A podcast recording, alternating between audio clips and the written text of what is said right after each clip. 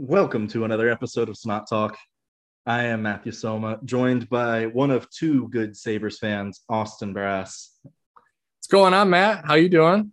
I'm I'm doing great. Uh, we just got back. We had some barbecue for dinner tonight. Um, just having a great time. Not gonna lie. Ah, lucky for you. I uh, I spent my my day at a rink.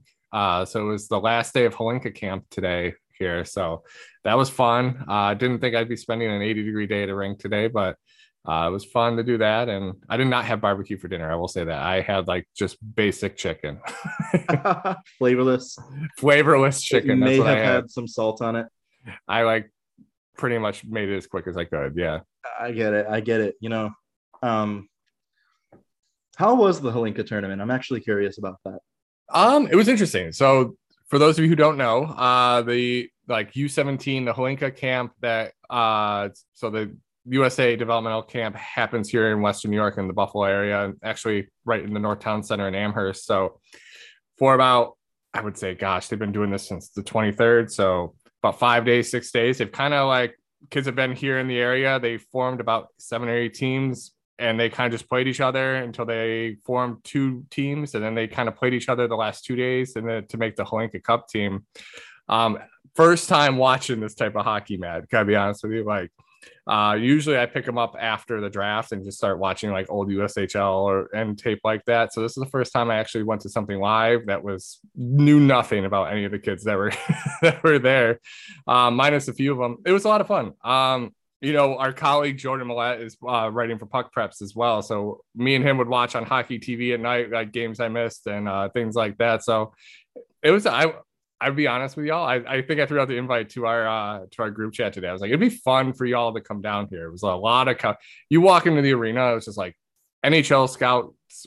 Every college coach is there, like, and you're just sitting there. And it's just it's my 13 year old was just sitting there like this is so much pressure like, how do you play like that? how do you do this? Like, there's a TV camera there. Like, these kids, some most of these kids were just playing high school hockey. Um, I think the U.S. team is going to be pretty good. Now, um, for those of you who don't know what the Hlinka Cup is. It, traditionally, the U.S. sends uh, the non-NDTP uh, players to this uh, tournament, and Canada sends like their full roster. So like we're usually in the U.S. Uh, pretty big underdogs in this tournament. But I do think this is one of the better, one of the stronger years, especially on the back end coming from the uh, from the U.S. team. Um, Jordan and I were debating cuts today. Um, I won't bore you all with that about like random names that you've never heard of, but they are going to bring a very strong defensive core. And William Whitelaw, Quentin Musty are like Musty TV for uh, for next year's draft. They're potential first round picks. So it was a lot of fun though. Yeah, it definitely seems like the the Hlinka is definitely the first real look we get at a lot of the draft prospects in their draft year. Obviously, there's well, more than likely there's film from the year before that we can watch, but this is the first thing where they've had an off season to train now. You know, they're starting to prep for the regular season. They get to play in this tournament and it's it's the first look. It it isn't necessarily what I'd call like a like a banner tournament. Like I see it re- um, referenced all the time in scouting reports, and for me, it's a benchmark. I would use the Hlinka tournament as okay, this is where they're at now, and this is what they'll and compare it to what they're like at the end of the year. How much did I they think, improve? Did it see you know any growth, or did they kind of stay the same? I think it's country by country, and I think it's um, putting people on the map.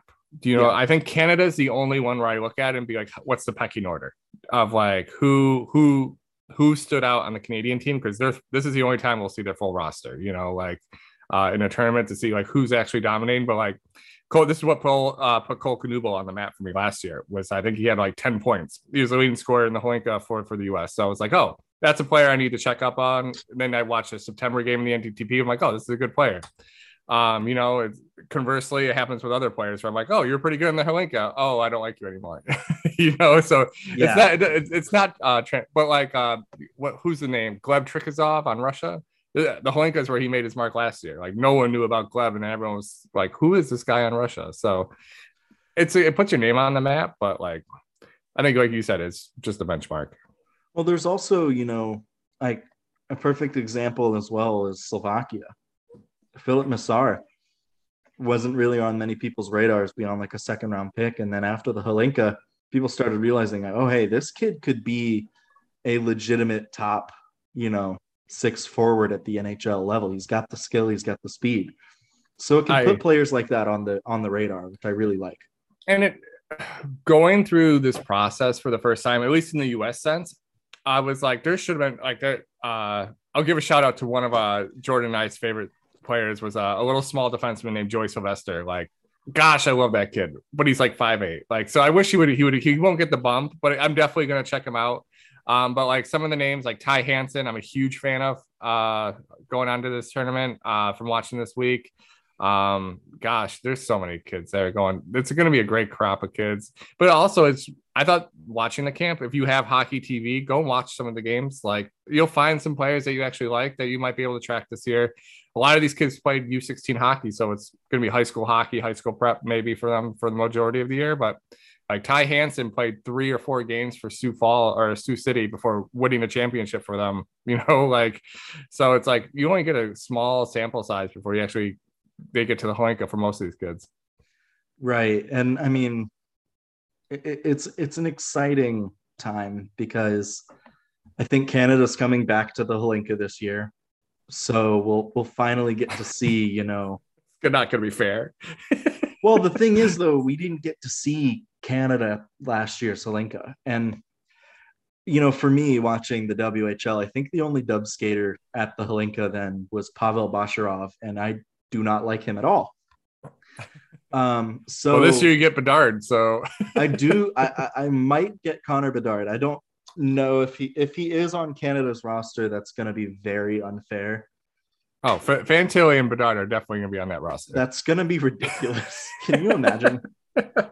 They're just going to take a dump all over every other team in that tournament. Uh, I know. Well, we it's could also see uh, Dalibor Dvorsky, couldn't we? Yep, we could. He'll be. He should be there as well. So I mean, this is why I mean. You get to see Canada should roll a lot of these teams like 10-1. Um, but you get to see the pecking order of what Canada looks like in the draft year. So yeah.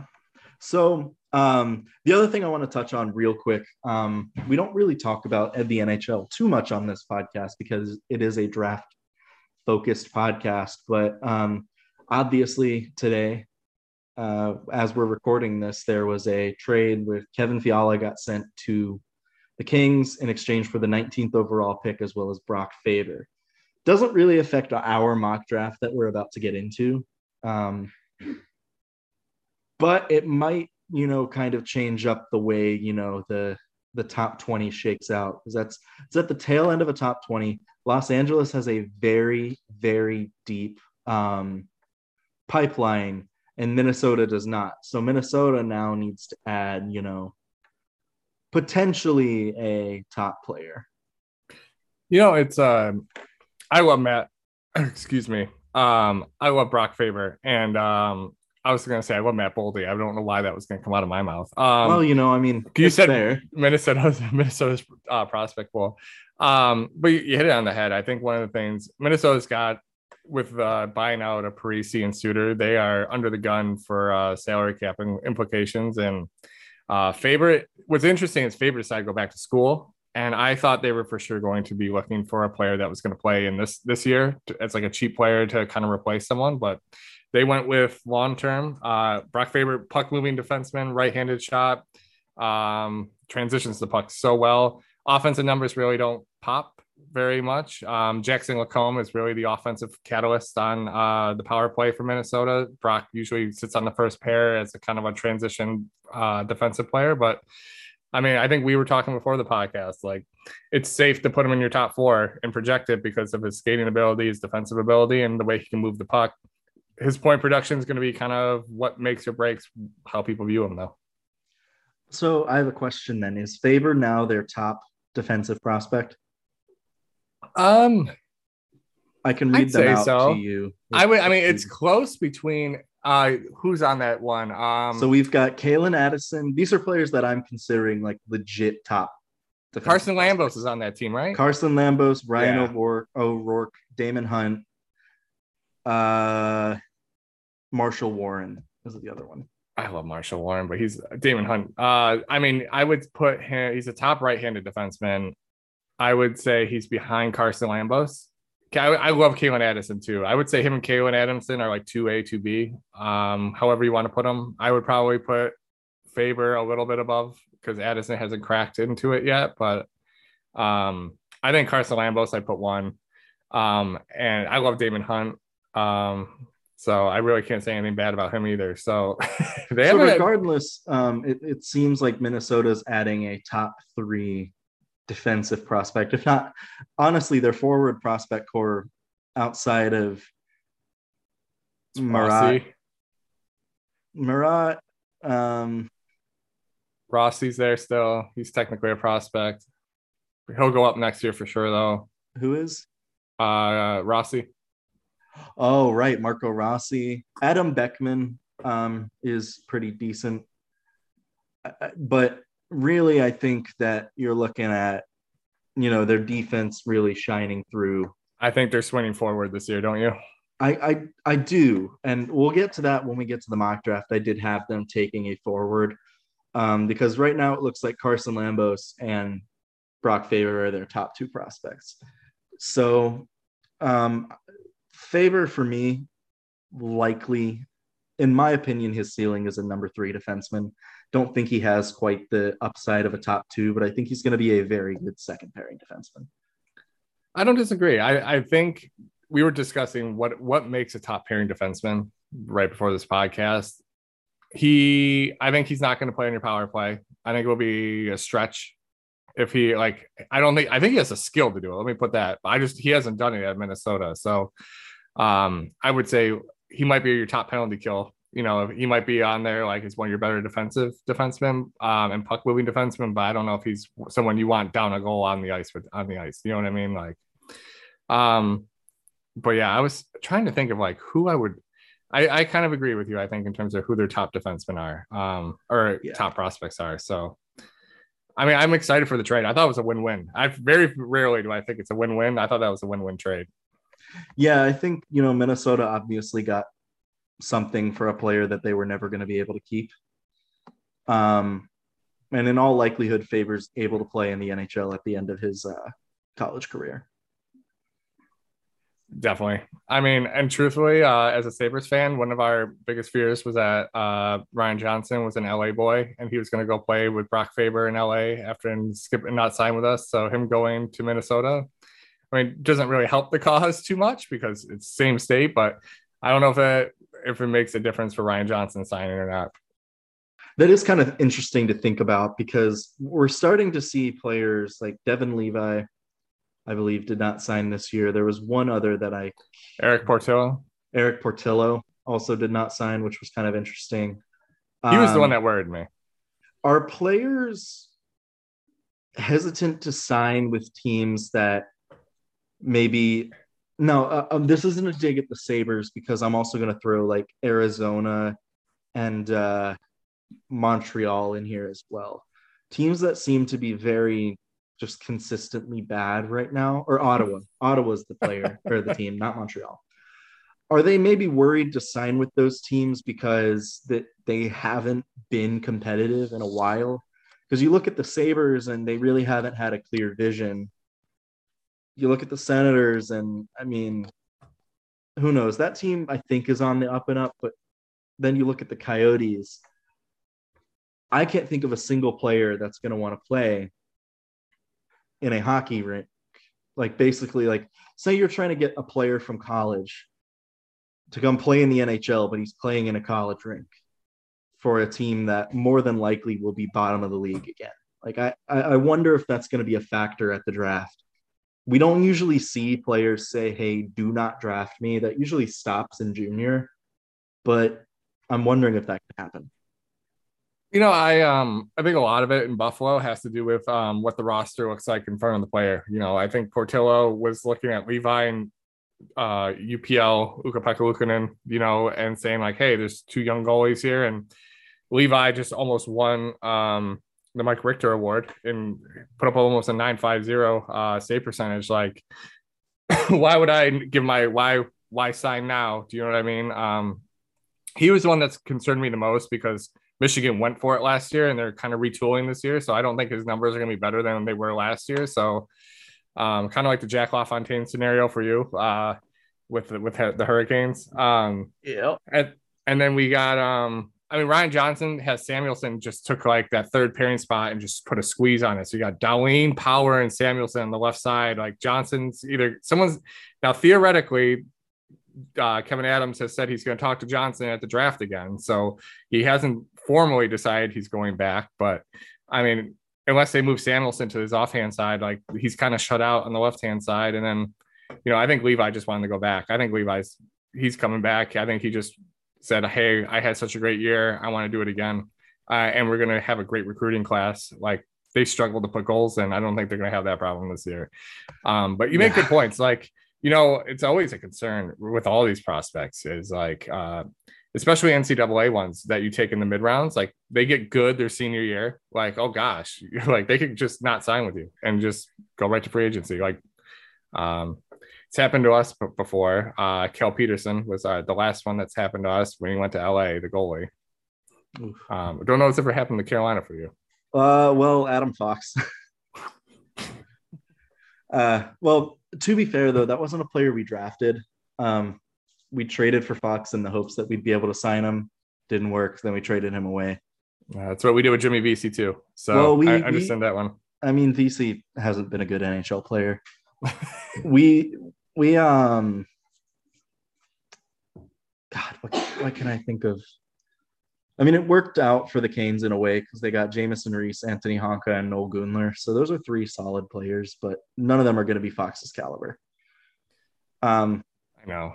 Yeah, Northeastern is going to be solid. They've got Vinny Borgesi, uh, excuse me, Jackson Dorrington, Michael Fisher, and Cameron Lund coming in. Those are some of like the big names. They've also got like a couple transfers that I really like. So, Cam Lund, people are, don't sleep on Cam Lund, everyone. I love him. Yeah, I think he's going to be a good pick as well. So, do you want to get to the mock draft now? Let's go to it. All right. So, the way we did this is I started with the first overall pick and we just alternated. We didn't pick teams because, you know, that would be kind of silly.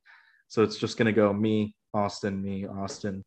We'll explain our picks as we go. We'll give our takes on the other's pick if we choose to. It's going to be nice and simple.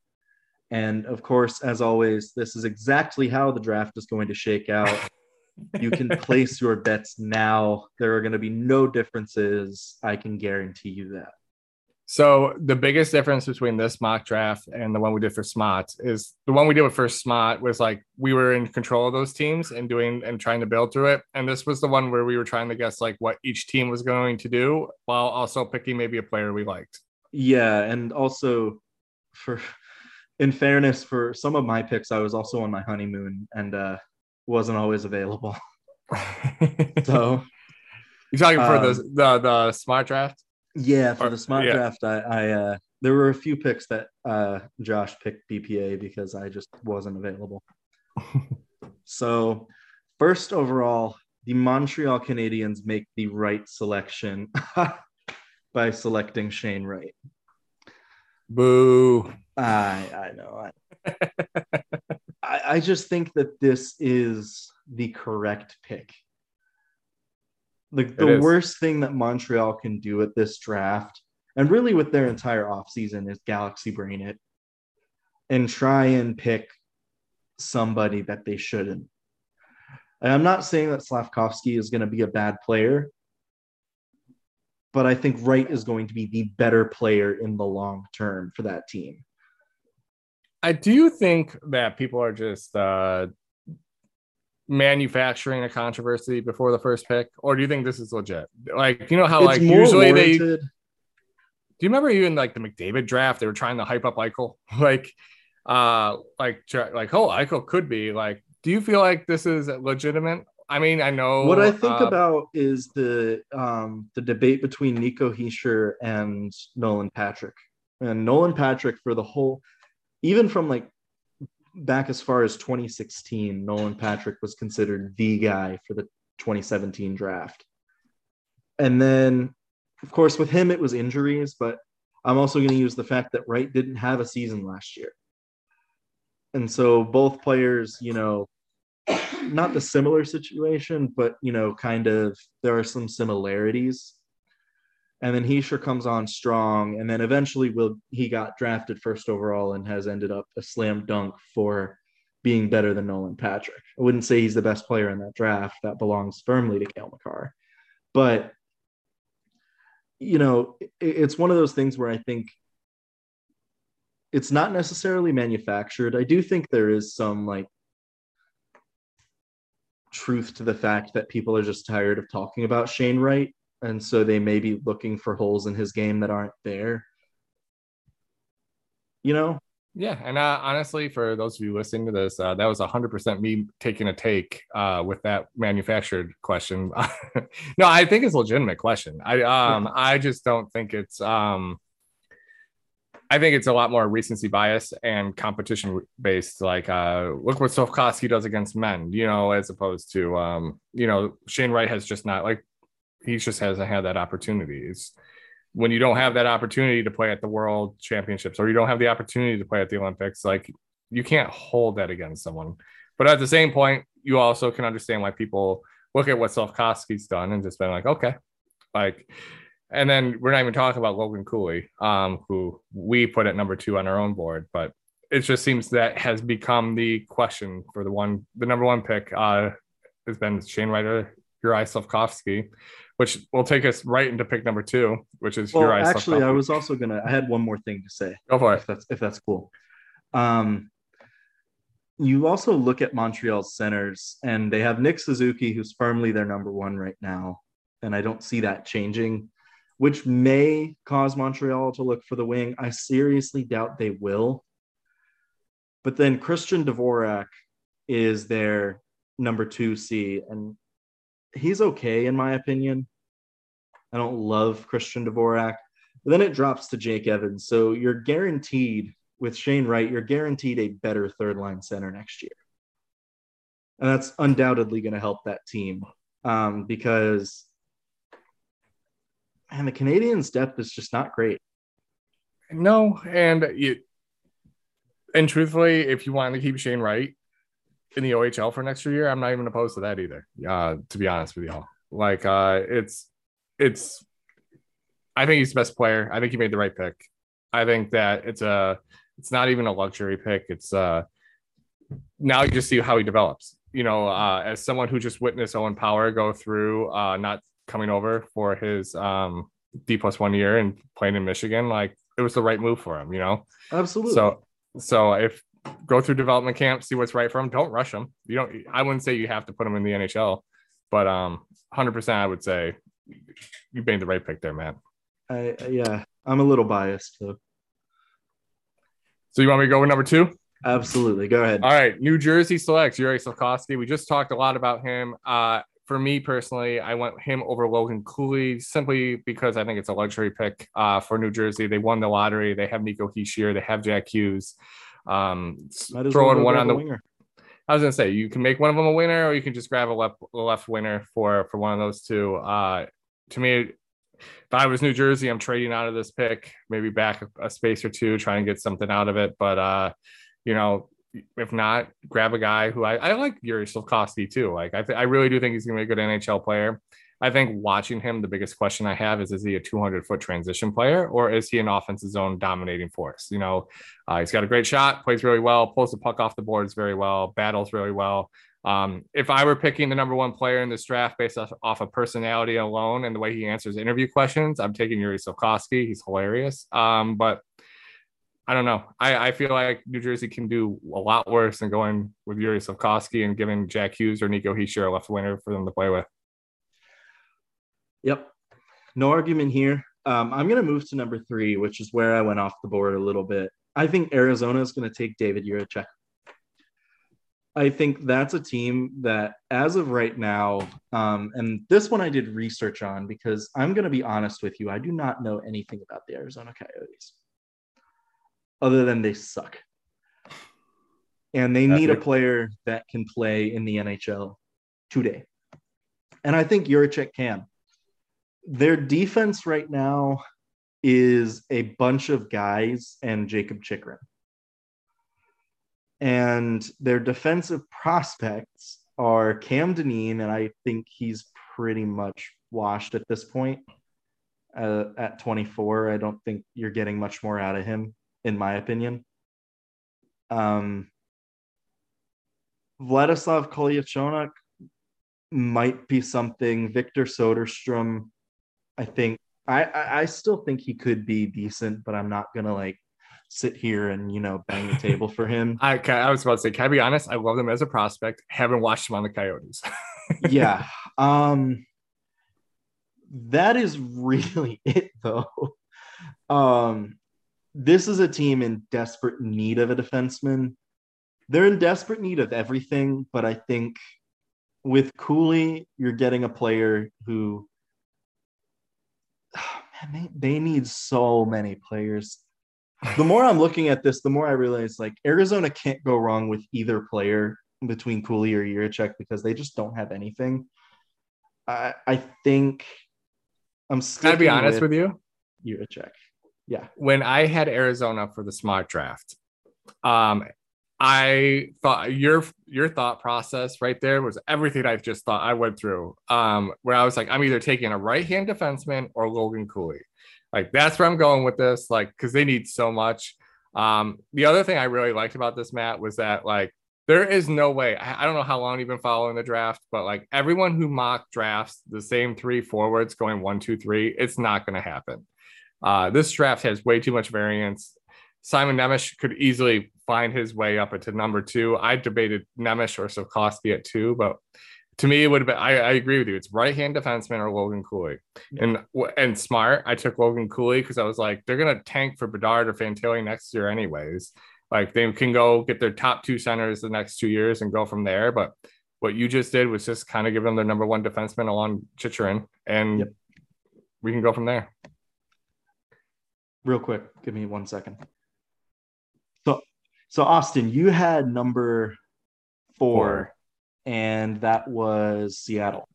Yeah, we can be quick with this one. Uh, Seattle doesn't know what to do because you just gave us Logan Cooley.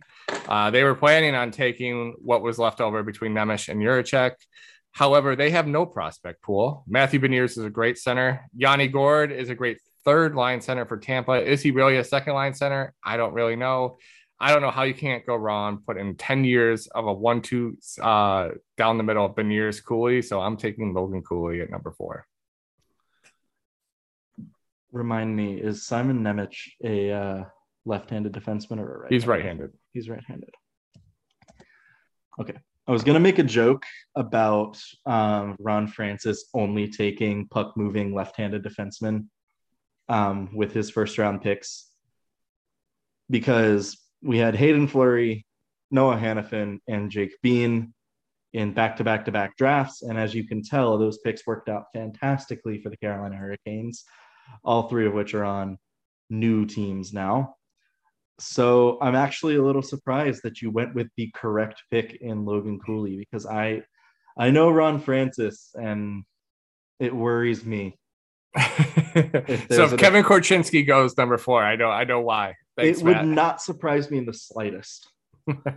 um, I picked Cutter Gauthier at fifth overall because he, it was it was either between Gauthier or Geekie for me because those just scream Philadelphia picks. Ultimately, I decided to go with Gauthier because I feel like he's the better, more projectable player. Flying up draft boards. The second they said he was going to play center at Boston College, it feels like he went from top 15 to top 10. So uh can completely understand that. He's a hitter. He, he just reminds you of like the 70s Philly uh Philly teams uh size, grit, hitting, finishing. So number six, with the pick that uh Columbus got from Chicago for Seth Jones. They rub it in Chicago's face a little bit and take another right-handed defenseman, Simon Nemec. um, a little bit, a little bit surprised Simon Nemec has fallen out of the top five, but we are okay with that. I don't say our mock draft is bad. I really do think this could happen. Nemec, great puck moving defenseman, uh, insanely aggressive in the way he approaches the game. Um, great in the zone. Um, in my own, the only reason I had Jiricek over Nemec in my own rankings was I thought Nemec really benefited from his activation strategies. I thought Jiricek had a little bit more skill, but I think Nemec is a great puck moving top four defenseman who's going to be sitting on your power play one, getting a bunch of points. Yeah, I, I think Nemec, you know, there is some risk uh, associated with him. And really, after Wright and Slafkovsky, I think there's risk associated with every player. And even even then, those two players, you know, this is a draft where it honestly kind of sucks if you win the lottery because you're not getting like a marquee level talent. You're getting a very good player, but you're not getting like a true, you know, top of the lineup, all star, you know, 80 to 100 point player, in my opinion. So at seven, I picked arguably the best goal scorer in the draft in Joakim Kemell. Um, to me, I don't know if he's an Ottawa pick because he is really small. Uh, I know he doesn't really play like that, but we've seen how Ottawa has been with their recent drafts, taking a lot of big players that are physical and not a ton of smaller guys. So I am a little curious to see how that works out for if that happens with Ottawa because I debated Conor Geekie here. Ah, you made a good pick. I'm just going to say that uh, Jordan, if you don't like it, uh, we don't care. And two, um, you know, I Ottawa's a tough one to, to really assess this year. Um, because you don't know what they're gonna do. No, and you know, like if you're going historically, I think Marco Kasper would have been like uh like a type of Ottawa pick, like let's go bang around some guys. But like, I don't know if that's to be their mantra going forward, given the the backlash they've gotten over the last couple drafts of who they picked, um, based off of just physicality and size, you know. Um, but I don't know. I anything else you want to say about Kemell? Because I don't. Have, he's a great pick. I he falls right in line where I would take him. Yeah. Um. No, I think we're good. Because I'm getting a little spicy at eight. Um. so at eight, uh, the Detroit Red Wings I feel like the number one question uh, every Detroit fan always has is who's going to play second line center behind Dylan Larkin. Um, and this year, I think they're going, and Steve Yzerman never goes on the board, I feel like. Um, so he's going to go off the board. So I feel like it's going to me. I debated Marco Kasper. In the end, I was like size, offensive ability, real spicy to get Matt involved. I went Conor Geekie at number eight. Um, look, if the skating improves, the skating, the skating, the, skating will improve. He go fly. He can work down the center. He's got a skill for days. He can finish. Uh, he's not bad defensively. It's really going to be can he transport pucks up and down the ice at the center position. Uh, so yeah, Matt Conor Geekie at number eight. I stick by it. That's bold, man. Because for me, I see a lot of Morgan Geekie and Conor Geekie's game, and that doesn't excite me because Morgan Geekie is a bottom six NHL player. And a lot of those issues with pace are still there. His offense has not been able to translate at the NHL level. He has a wicked shot, but with Conor Geekie, the biggest concern for me is is he going to be hard on pucks? Is he going to be able to transport the puck up the ice, like you said? to me, I view him more as a winger. I, I don't see him carrying the puck up the ice, creating that space because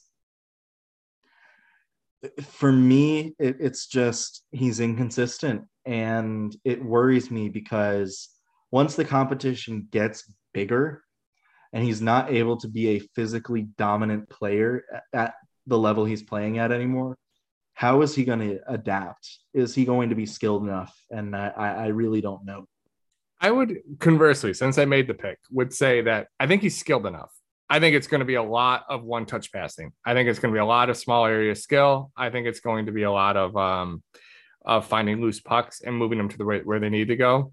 Um, I I would conservatively say he's a he's a left winger um, in the NHL. But if he, I mean, gosh, you want to take a swing and at, at the center position right now, I would say at six foot four and with his skill set, you just hope to gosh uh, Detroit can can get a skating coach in front of him to get him up up to speed. So, and Detroit can afford to do this. I think. Um, and I could see Geekie going well before Savoy in this draft. Personally, I'm not the biggest fan of the player, um, but I admit that he is likely to go before Savoy. Speaking of Matthew Savoy, Don't I screw up. him, Don't screw up this pick, Matt. I picked Matthew Savoy ninth overall to Buffalo. I felt that Buffalo. You actually corrected me. I was going to go with Kevin Korchinski, but um, I did forget that both Power and Dahlin are left-handed defensemen as well. So there's really not a space for Korchinski in the top four on that blue line, and both of those players are likely going to be there for a while. So I decided to go with Matthew Savoy, even if he's a winger at the NHL level. I think Great. Great pick. yeah, I, I think that you're getting that Buffalo is getting the most exciting player in this draft class and a player that could legitimately make that team better next, not next season, but maybe the season afterwards.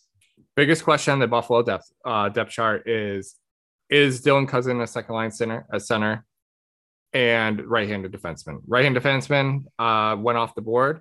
So getting a, a player who, that can play on the wing, who also might be able to challenge for that that top six uh, center position. Great pick, Matt. No complaints here. I was gonna say, um, who is the next best right-handed defenseman on the board? Um, I mean, our board or like who do you think will go next? That's the guy. I would say Seamus Casey, hands down. Um, I think a lot of people might say Ryan Chesley is the next person, that, or I was Tr- Tristan say there are really not a lot of right-handed defensemen in this draft class. All of the all of the um, players you've got Korchinski, Mintyukov, and Mateychuk. Um, they are all left-handed shots. I'm looking at Pickering because I just can't remember off the He's top left. of my head. Is he also left? Yeah, he's left. He's left-handed. So there are so many good left-handed defensemen in this draft class, but no right-handed defensemen. And look, I don't care about handedness, but clearly the NHL does. So that means I have to care about it. So let's go with number uh 10 Number 10. overall. So I, I I don't want to make people feel like I talked Matt out of Korchinski so I could take Korchinski for Anaheim, but uh it's it's what ended up happening. Um I feel just feel like looking at Anaheim's depth chart, um they traded Josh Manson. Um not Josh Manson's a right-handed defenseman, I know that, but you know, they used to be pretty stacked at the at the defenseman position. Um really kind of thin recently, so to me it felt like a good chance uh good position to take Kevin Korchinski, who has been skyrocketing up draft boards the last couple months. Look, I love Kevin Korchinski. I thought he was always a great offensive uh, defenseman. Um, some passing decisions early in the year were really kind of skeptical. If you look at Matt's uh, scouting report of Korchinski, you can see my, my quote where he went like one for nine in a couple of the games I was watching. Um, but over there the, in the playoffs, I thought he was outstanding. Um, his puck skill is fantastic. He his activation strategy is great. When he goes left to right on the blue line and then pivots, I don't, I don't think there's a better move that any defenseman has in this draft class. So I think Anaheim gets a good offensive defenseman. Um, his own zone work, uh, defensive zone, is going to need a little bit of work, but you know I think his offensive zone's worth a top ten pick. yeah, no arguments here. I, I did not like him at the beginning of the year, and then I grew to love him. And tenth is he could sneak into the top ten, like a little higher into the top ten, but I think the ten to fifteen range is probably safe for him.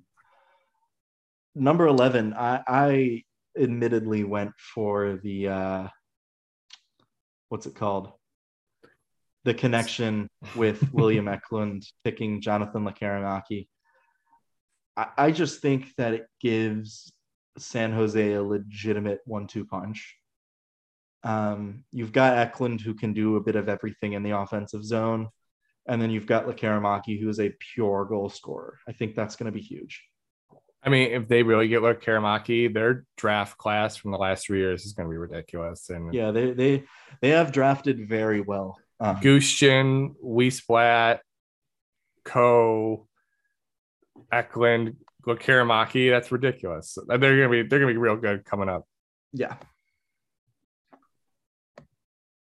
You want me to go with Columbus? I I think you should.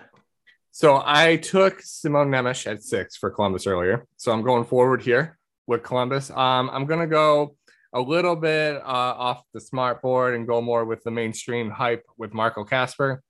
Uh, those of you who aren't familiar with Marco Kasper played left wing in the SHL this past year. Um, has center capabilities. Uh, just a motor like no other in the SHL. Uh, will go out, hit people, always 100%. Biggest question is Does his skill level translate to a center position, or is he kind of capped out at what his skill level is and he'll kind of play as a great energy line uh, left winger? You know, personally, uh, you know, I, I defer to Josh and Mikkel when we were looking at this. And then when I kind of went back and watched him, because a lot of Sabres uh, fans are, are really talking about Kasper in the top 10 for uh, number nine for us. And I see Kasper as a left winger, um, which to me dev- devalues him a little bit um, to about the the 16 to 28 pick for us. Um, but a lot of Sabres Twitter see him as a, as a as a center in the top 10. So, you know, at Columbus at 12, kind of hit that middle ground of hey, if he's a center, great. If he's a winner, fantastic. You know, Nemec Kasper, I think you could do a lot worse for Columbus coming out of this uh, first round of the draft. I agree. So for the 12th overall pick, I went off the board, I think even further than you did. Um, picking Jiri Kulich, who is a center. Um, in my opinion, when he is ready for um, the NHL, it's going to be a perfect time because the Islanders are a weird team. They, they're still going to have cap issues. It's going to be a struggle to try and keep Barzal because I do think he's going to command like, if not the same amount of money, then a decent amount more. And Brock Nelson is only getting older. You know, he's he's 30 right now. By the time Kulich is ready, he's probably going to be 32, 33. So their prospect pool is not great. Um, really no centers worth um, mentioning other than Aatu Räty. And yeah, so I loved it. Um, I've I was actually watching NHL Network last night, and in the background of writing something for another website, and overheard uh like they were talking the NHL draft. I don't remember who the person who was on if they're listening, but they're like, number one person who will go in the top 15 that's a hot uh, hot take Yuri Kulich. So I was like, Matt, you, you hit it on the head. he had a yeah. great World Juniors, or excuse me, uh, U18s. Uh, I thought he really showed out well there. And I also think Czech players are a little more underrated because not many people watch Czech hockey games. Um, it's a bit of a strange league, just in the sense where I feel like a lot of players from the Czech leagues are unknowns but he's worth a shot, in my opinion, especially if he can stay at center. I think it's something the Islanders really need. Look, William Dufour is having a fantastic uh, Memorial Cup. Had a great year as well on the right wing for new for the Islanders. Having another person who can put the puck in the net like Kulich can is only going to help them um, Winnipeg, who needs everything. So I did not know what to really do for them. I went with to my own board for this one. I felt like he was falling a little too far. I took Frank Nazar uh, from the US USNTP program. Um, you know, they used to have a do you, I remember when they like for officially traded for um was it Dubois Dubois Dubois like that everyone was bragging about the Jets uh center depth and now it seems like everyone's questioning the Jets uh center depth.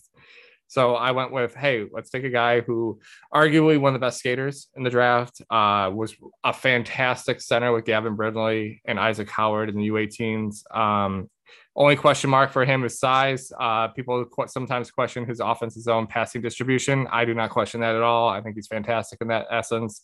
Um, biggest question for me is just size and kind of just how long it's going to project for him to get to the NHL. I usually think it's going to take him about two to three years before he really gets there. Um, because I do think he's going to have to figure out how to manipulate defenses through the neutral zone. But you know, Frank Nazar at what we have 14 fantastic for for winnipeg as a as a high upside swing as someone i have in the top 10 so at number 15 vancouver makes a really shrewd pick here. Um, patrik allvin i think has made a lot of really good moves so far as gm obviously getting andrei kuzmenko. I think this is the team that drafts the first russian player in this draft drafting danila yurov. I mean it's a crapshoot. I love it. Someone had to be the first one to take a Russian that was playing overseas. I was glad you were the first one to do it at 15. I mean, it seems like a Vancouver pick. This is another team that could use like some legit prospect help, and he's he's their guy. Uh, I don't have anything else to say. Look, I, the only thing I have to say about Daniil, uh, Daniil Yurov is I thought he was a top five pick coming into this year. Um, his MHL tape was really good. He barely played in the KHL. He's kind of an enigma to me. I think people who hype him up as a top five pick, I get it. People who have him as a bottom third of the first round, I get it. So I like the home run swing you're, you're, you're making there for the Canucks. Um, I have the Sabres at 16, um, and I am proud to select uh, Brad Lambert at number 16. And I would run around the room right now and scream if it wouldn't turn people off. Um, I have Brad Lambert at number four on my own board for the Sabres. Uh, look, I get the Liiga tape. Uh, it's confusing at best, it's worrisome at worst. Um, but when you turn on the U20 tape and you kind of see him play against his own age group and kind of see him uh, play in a less restrictive environment with a with a transition game that filters right through him and not having him play off puck so much, uh, he was utterly dom- uh, dominant. I mean, he had five points in the first two games of the World Juniors. He was almost a point per game player in the U20 friendly games he played in the spring. Um, every single time he was touching the puck, it seemed like good things were happening. He's insanely fast. He's got great size. His skills to die for. Um, really, what people are going to question is what what can he do inside the uh, offensive zone in terms of uh, decision making. But truthfully, uh, against his own age group, it was not a problem. You know, uh, I've talked to a few people, and I, I would put myself in this group as well. If he had gone to Saskatoon this past year, I would firmly put him at over 100 points this season. Uh, and he would have been one of the top producers, if not the top producer in the WHL for 2022 draft eligible players. Like, I just think he was just playing playing in a, a league that didn't suit his best interest, or he was playing in a league that didn't whose structure didn't suit his best interests. And look, I give him credit. He was he put in a lot of effort. I would never question his effort, but you know he's volatile in this draft, and I am 100% in on Brad Lambert. So for Nashville at 17, I took Denton Mateychuk, and the only reasoning I'm going to give for this is Nashville has this weird ability to develop the crap out of defensemen. So this just makes sense to me. But if there's I, one team that can tame him, it's Nashville. I don't want I don't want him to be tamed. I want some I want him to be unleashed. That's a little I that look when you picked him for Nashville, I was like the Roman Josi and him are hilarious that they're going to be on the same team. So uh, I love Denton Mateychuk with all my heart. He's he's my third ranked defenseman in this class. You're not going to talk me out of him ever. So uh, I was very happy to see you put him on Nashville and, and defenseman you over there. And your pick at number 18 is just as spicy. Pavel. Pavel Mintyukov. Uh, look, I think Dallas has hit home runs recently uh, at the forward position. Uh, Wyatt Johnston, um, Logan Stankoven, Mavrik Bourque. Like they have a great forward group coming in. They're going to lose John Klingberg this summer, which leaves Miro Heiskanen as kind of like their last defenseman there. I think there's a player in Pavel Mintyukov. I think you talk about taming, just tame Pavel's urge to hit everyone in sight. Um, and I think you have a great player in the offensive zone, fantastic player. You know, I uh, I group Pavel, Denton, and um, um, oh shoot, I'm forgetting his name. Pavel, Denton, and Korchinski all all together all year. And he was usually the last one just because he played so conservatively five on five. But I think if you unleash him, you got a heck of a player there in Pavel Mintyukov. Yeah. Um, I'm not as big of a fan of Pavel, um, but I can see how Dallas might be an option for for him. I picked so so this one I originally made this pick with LA being the team to select but then I, when it was announced today that Minnesota was getting this pick, I, I really felt like I didn't have to change it, and that was Liam Öhgren from um, the for the Minnesota Wild.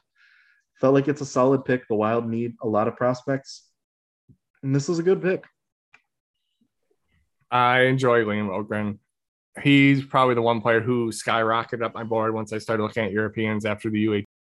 So at uh, number 20, I took uh, Isaac Howard from the NTTP. Uh, had a fantastic U18s. Um, he's someone that had um, started off the year a little bit lower for me, um, mainly because of passing decisions and uh, zone uh, rush lane, or excuse me, transition rush lane choices he would make. Sometimes they were very much, uh, I would almost say a little bit selfish, but you know, going into the U18s, I thought his off puck um, rush lanes were fantastic. I thought he was able to find space real well. He is he's a little undersized, which is why I think he goes in the 20 range. If he were a couple inches bigger, I think he's a, a top 15 pick. But his skill's really good. He can finish. He makes great passes. Um, you know, any concerns I really had at the beginning of the year were were kind of erased as the year kind of went on. Um, so Isaac Howard goes to Washington. Hopefully, you know, it feels like poor Washington feels like they've been hit with the injury bug. Um, and you know, pour some out to Nicklas Backstrom, who was my first favorite player that was not a Saber player. Um, so I hope he gets better. Hope us to see him again if he retires though. I love you, Backstrom. You're you're amazing. All right. Um, I cannot say the same thing as somebody who's played against the Washington Capitals in the Southeast and Metropolitan divisions now. I have no love for Backstrom. um, I picked Filip Mesar for the Pittsburgh Penguins. I just feel like Pittsburgh is one of those teams that always makes like smart picks. They never really draft often, but they make smart picks. And I think this is a smart pick. I love Filip Mesar he's uh, I was like kind of pounding the table in the mid draft in the mid uh excuse me in the December rankings for him uh to be like top 10 so look in the 20s fantastic steal um so I have um Anaheim at 22 I took a defenseman I took Korchinski at 10 so I was looking to maybe take a little bit more of the excitement take a little bit more risk um not in the Trevor Zegras not in the Trevor Zegras vein, but uh, take one of the more skilled boomer bust players in this draft, uh, Noah Ostlund out of Djurgården in the uh, Swedish J20 league. Uh, had a fantastic U18s. Uh, we Mikkel has pumped him up all year. Uh, I've been watching highlights of him all year, and then kind of watched a few games starting about March, and kind of caught about ten games of him you know, of all the Djurgården players, which include Ogren and Lekkerimäki, I understand why people say he's the riskiest of all because he really is just a playmaker who is a little bit undersized and also is not a blazer. Um, but gosh, he makes everything happen for that team. So, you know, I will take the engine of a line of a of a team that's going to put three first round draft picks out here in Ostlund. Um, you know, Ogren was my favorite watching. I think he's the most NHL projectable of all of them, but if Ostlund hits at center, especially, Ostlund could be one of the steals of the draft. They have three firsts. Djurgården? Djurgården will oh, have. Oh, oh, oh, okay. Djurgården sorry, will have uh, Lekkerimäki. Um, I thought you were talking Odelius, about Anaheim. Calle Odelius goes too. We make it at four. You're right. You're right. I thought you were talking about uh, Anaheim for a second. Sorry. No, I'm sorry. At 23, I picked Jagger Firkus or Jagger Firkus uh, for St. Louis. I think he might actually fall into the second round. I think there is a good bit of recency bias with Firkus, but I really liked his play in the playoffs, especially considering he was up against way better competition in the Winnipeg series. I thought he was one of Moose Jaw's best players.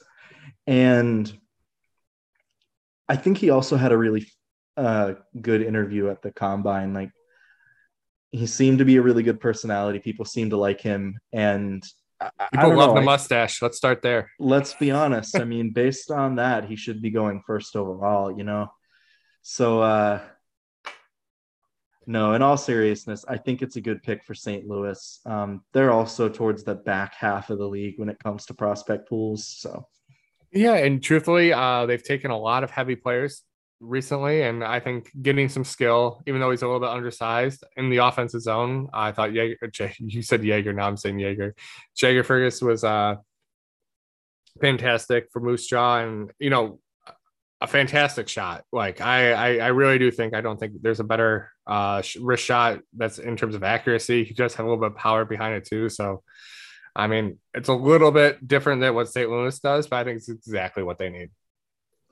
Well, congratulations to the St. John Sea Dogs on winning the Memorial Cup, by the way. That just happened. Oh, I was about to say that at the end of this. I love St. John.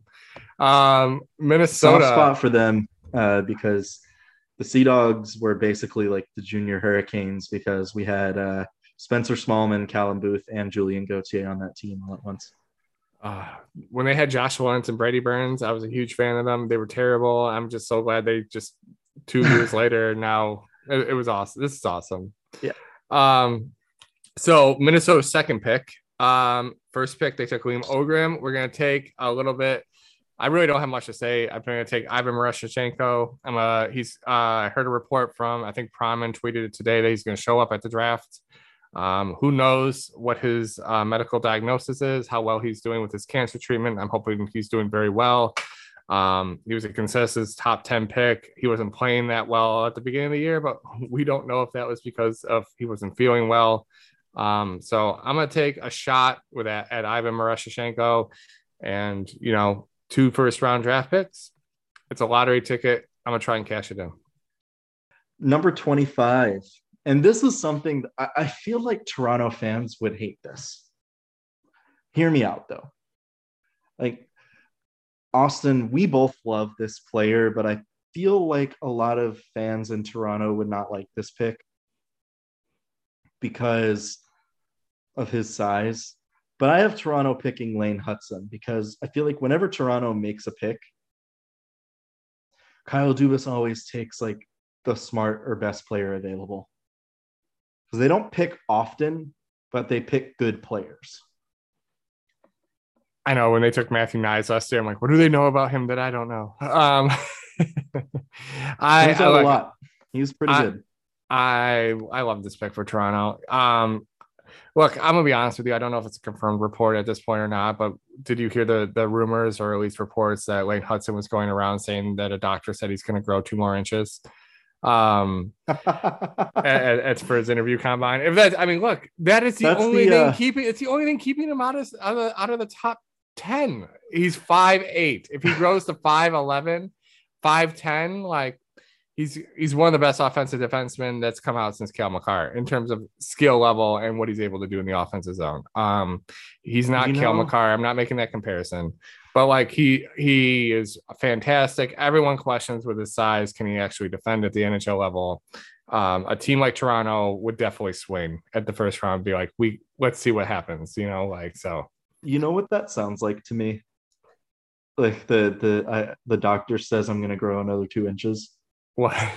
That sounds like when you were a kid, and you'd hear somebody be like, "No, I have a girlfriend. They just go to a different school." like that's what it sounds like to me. Look, I um Like I'm not trying to like dump on Lane Hutson here. It, it I don't- just it, it kind of I, sounds. I I disagree, but it's a hilarious analogy, and I love Lane Hutson's just uh I until it happens, I, I- it'll make me laugh. I know I was Um, like I hope the God he grows. I mean, like that's really the only thing he he doesn't he doesn't have uh like Dominic Fensore wheels. That's probably the biggest. Even though I think he's going to the same college as Dominic Fensore, is. isn't he? He So- is, but he's he's a fall 2023 recruit. Um, so I was going to say to you, like, that's the biggest difference. I think uh, Fensore had the wheels. I think Hutson is better in the offensive zone, though. Yeah, Um, Hutson. Hutson. It actually doesn't say on Elite Prospects where he's playing next year. Um, he he's he was drafted by Kingston in the OHL, but I would imagine he's going to the USHL in some capacity. We'll find out. I, you know, one of the hardest things is figuring out uh, when they change their uh, their year of entry. Like Seamus Casey was one that was a 23 24, um, but then changed it this to 22 23. So Yeah, and some know, of it he- depends on like colleges, like and you know, obviously teams signing players from those team from those college teams. So Agree. Well, I'm going the exact opposite way. I'm going for a guy that was like five seven a few like maybe years ago, and now is a behemoth of a defenseman. I'm going Owen Pickering for Montreal at 26. Um, really, it's just uh, it's a home run pick for me. It's it's all raw tools. Um, he's a great carry out defenseman. I feel like he's still kind of learning to play within his body. Um, his passing decisions were always great. He tried to make a lot of stretch passes that didn't connect. Um, but there's a lot through the eye test that says this kid has a lot of skill. He's got a lot of size. He can skate really well. He's not a bad defenseman. Um, that let him let him finish his WHL career and see where he lands. And if you're patient with Owen Pickering, I think you can land a top four defenseman who could be playing on your power play someday. Yeah, that's my take as well. Um, he is a good player. I, I think Jordan and I, Jordan said it first, and I kind of adopted it. But Pickering really is a what if player and one of the biggest ones in this draft. Because if he hits, like like you said, it's going to be huge. But if if he doesn't, then you're kind of left wondering what if. So my next pick with Arizona, Arizona already has um, David Jiricek. So they've got a top defenseman. Now they need a forward. And I picked Rutger McGroarty, uh, 27th overall. I feel like this is the best pick, all things considered. So yeah, McGroarty is a good player. He's going to college, so it's it's going to be a little while before we see him playing for the Coyotes. But he's another player from the NTDP that I think could see, you know, a pretty solid uptick in production and development and eventually be a, a solid middle six forward. I love his moxie. I think his attitude when he's on the ice uh, is fantastic. His uh, his you know talking to people who were at um, the uh, combine, like one of their favorite interviews was Rutger. Rutger had a lot of personality. He was very authentic, and it, it shows on the ice. You know, a, there's a reason why he's the captain. You know, um, when they were down to goals, he was always the one who would step up. But he has skating deficiencies. We know that. Um, but I'm confident that he's going to find a way. Do you know what I mean? Like the, he's one of those players who just has that attitude that I would bet on. Yeah, absolutely.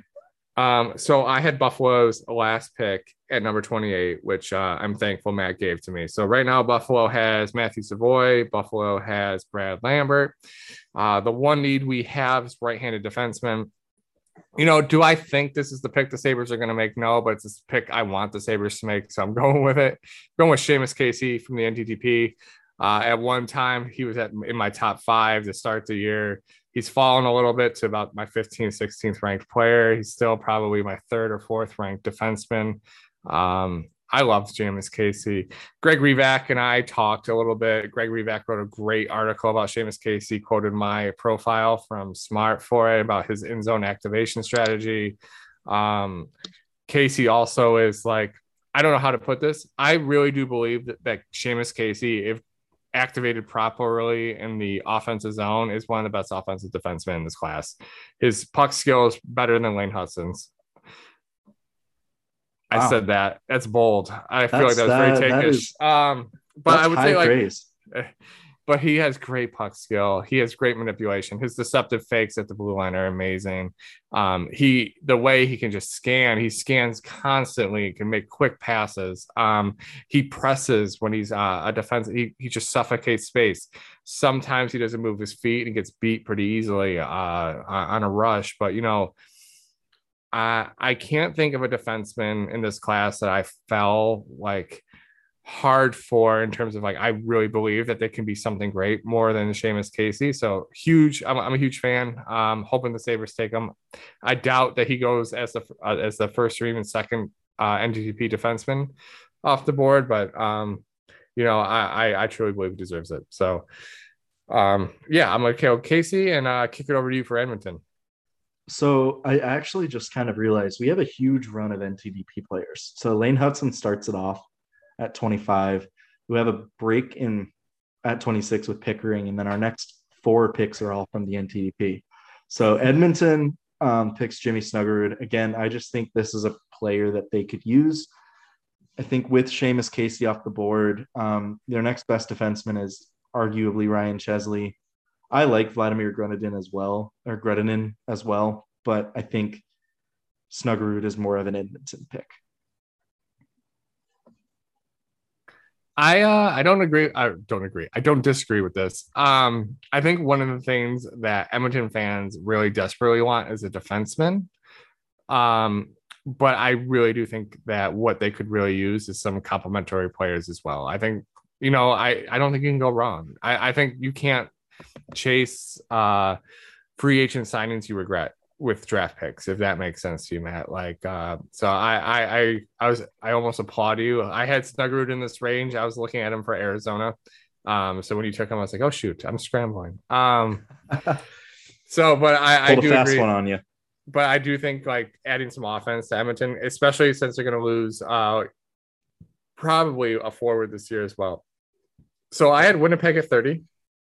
So um, earlier I took Frank Nazar. I'm gonna go defense here. I'm gonna take Ryan Chesley.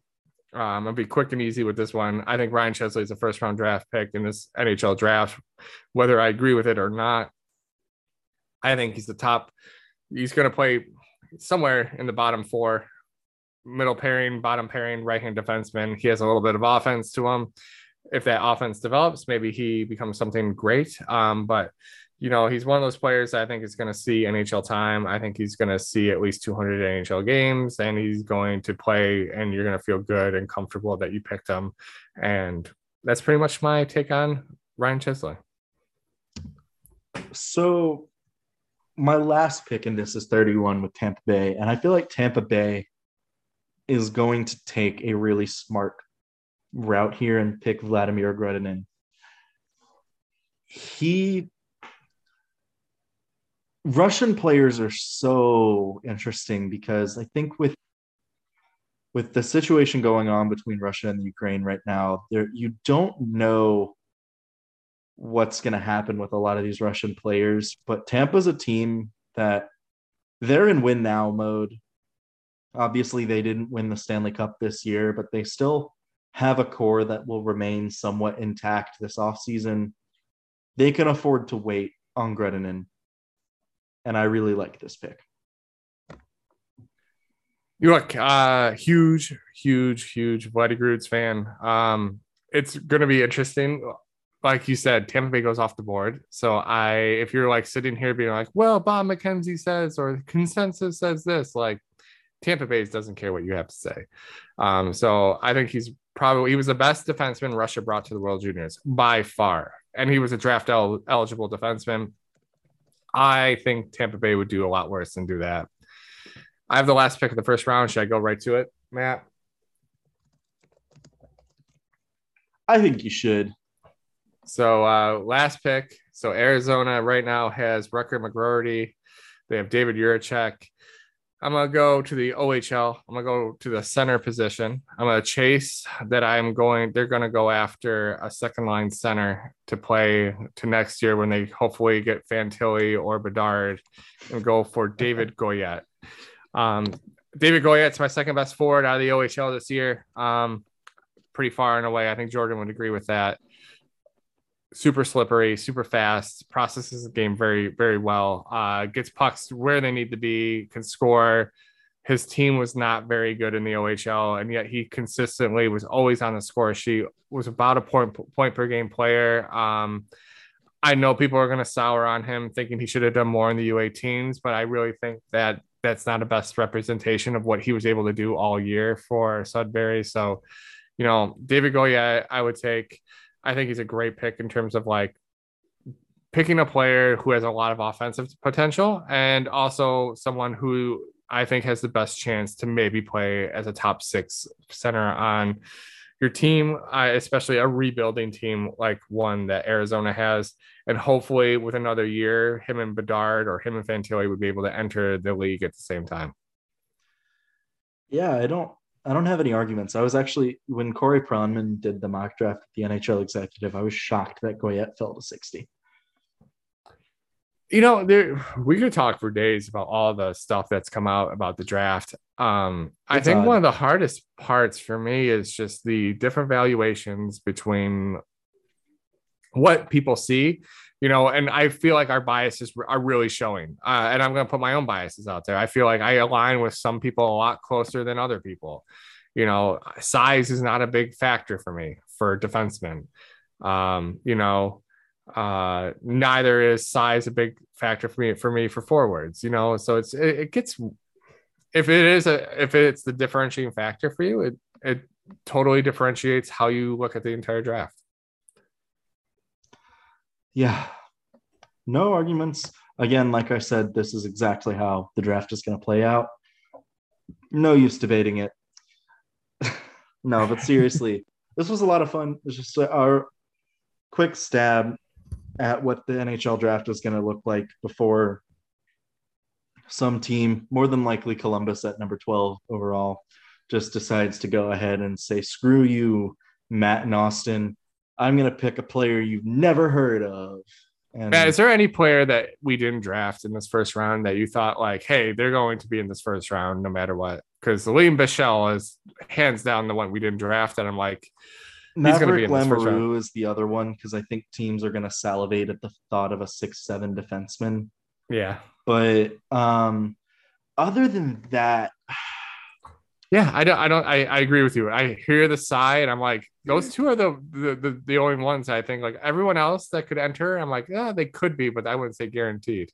Right. You could make an argument for um, someone like Gleb, Gleb Trikozov, to be in there, but again, with the Russian players not being as uh, prevalent, or teams might hesitate to draft those Russian players maybe you could even see a guy like Owen Beck coming into the late late stages of the first round. Um, Calle Odelius, that's another one that you, you mentioned that earlier that Djurgården could have four first round picks. Um, other than that, though, I think we're pretty much there. I don't really see any other dub players sneaking into the first round. Um,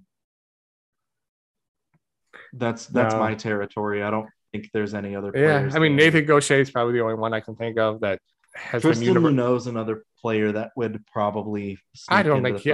I don't think he does. I just people see we don't like him for for because he's boring. No, I know what you're saying. I just don't see if he, I see an NHL team taking him.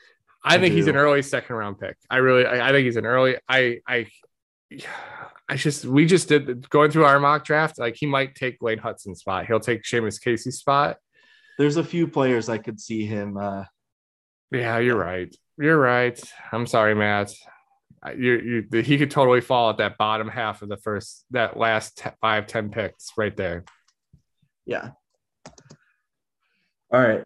Well, I think that's going to do it for our mock draft. Um, I hope you all enjoyed this. Um, Austin, yeah. It's been a pleasure. I think we're going to take a break next week.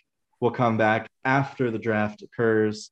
I'll also probably, hopefully, have some comments on the players the Hurricanes drafted. Um, unfortunately, their development camp, all of their times are during the day. And uh, I work. So I'm going to try and find streams. If I can't, then we'll see what happens. But as always, folks, thank you for listening.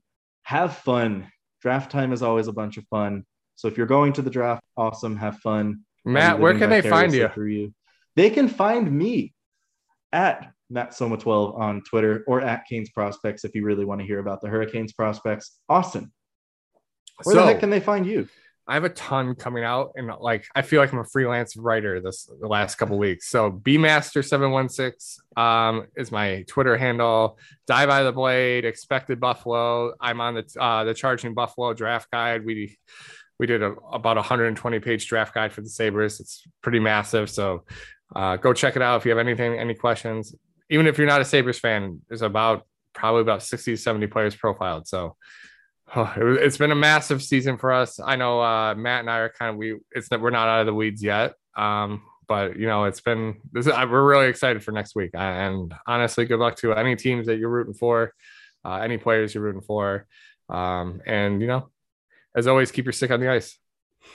If you're Montreal, if you're Montreal, I hope that you draft Tristan Luneau first overall, and that you have nothing but misery.